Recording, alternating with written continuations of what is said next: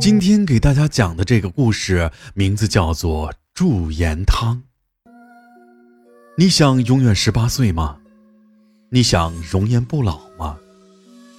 今天这个故事的主角叫金德珍，认识她的人都叫她金老毛子。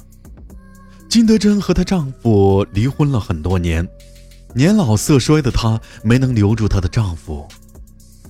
她的丈夫被年轻的小妖精勾走了，但是她留住了丈夫的钱，每天都衣食无忧，而且每天都去美容院，尽可能保持自己的容颜。金德珍更喜欢让那些年轻英俊的小伙子提供服务，那些年轻人看见她口袋里的钱，并不会在意她的年纪，只是一味的献媚。每天说一些花言巧语的话，也不管是真心还是假意，金德珍听起来总是很开心。也许是独居太久了，让他的心里有些扭曲。他觉得自己快六十的年纪，却拥有四十岁的容貌而感到自豪。那现在唯一想做的事儿，就是让自己保持年轻的容颜，这样。就可以永远活在别人的赞美之中。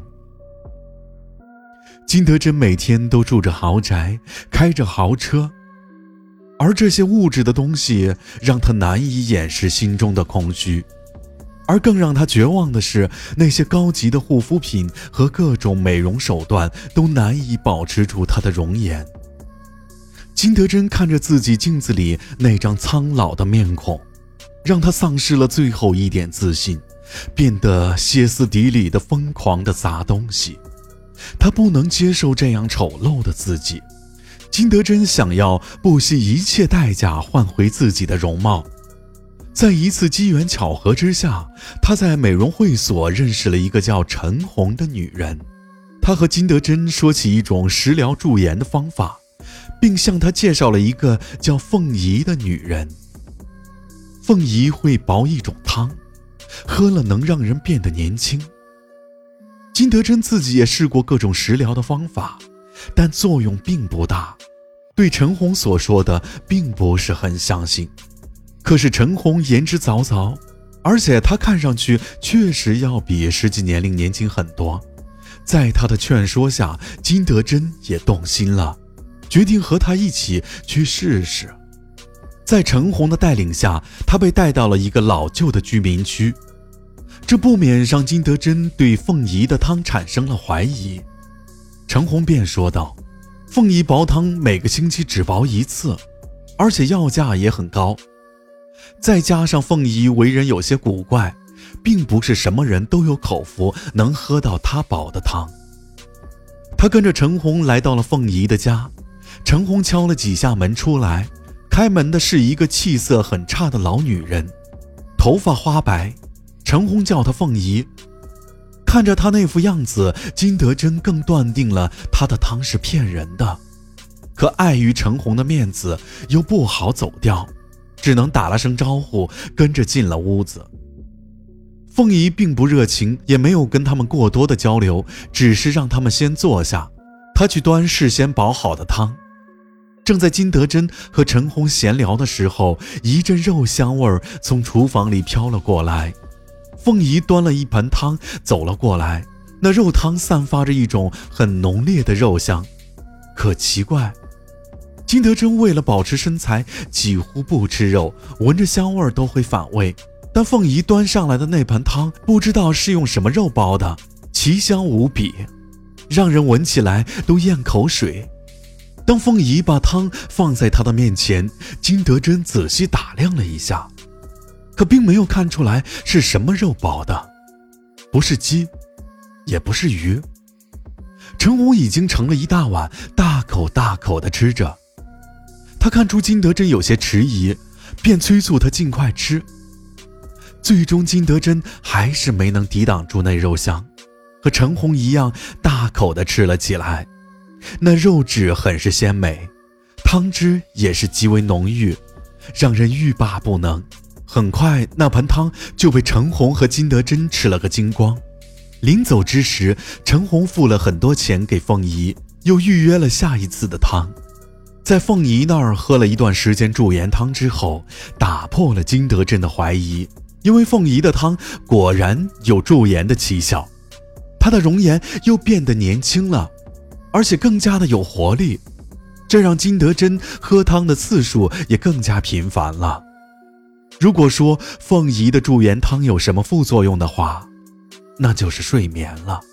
随着金德珍喝得越来越多，睡眠质量也越来越差，甚至晚上会做噩梦，梦里有很多看不清模样的小鬼爬到他的床上，而且他能感受到，却完全不能动。那些小鬼都长着尖尖的牙齿，恶狠狠地扑向他，用力撕扯他的脸皮。金德珍能感受到脸皮被撕扯掉的疼痛。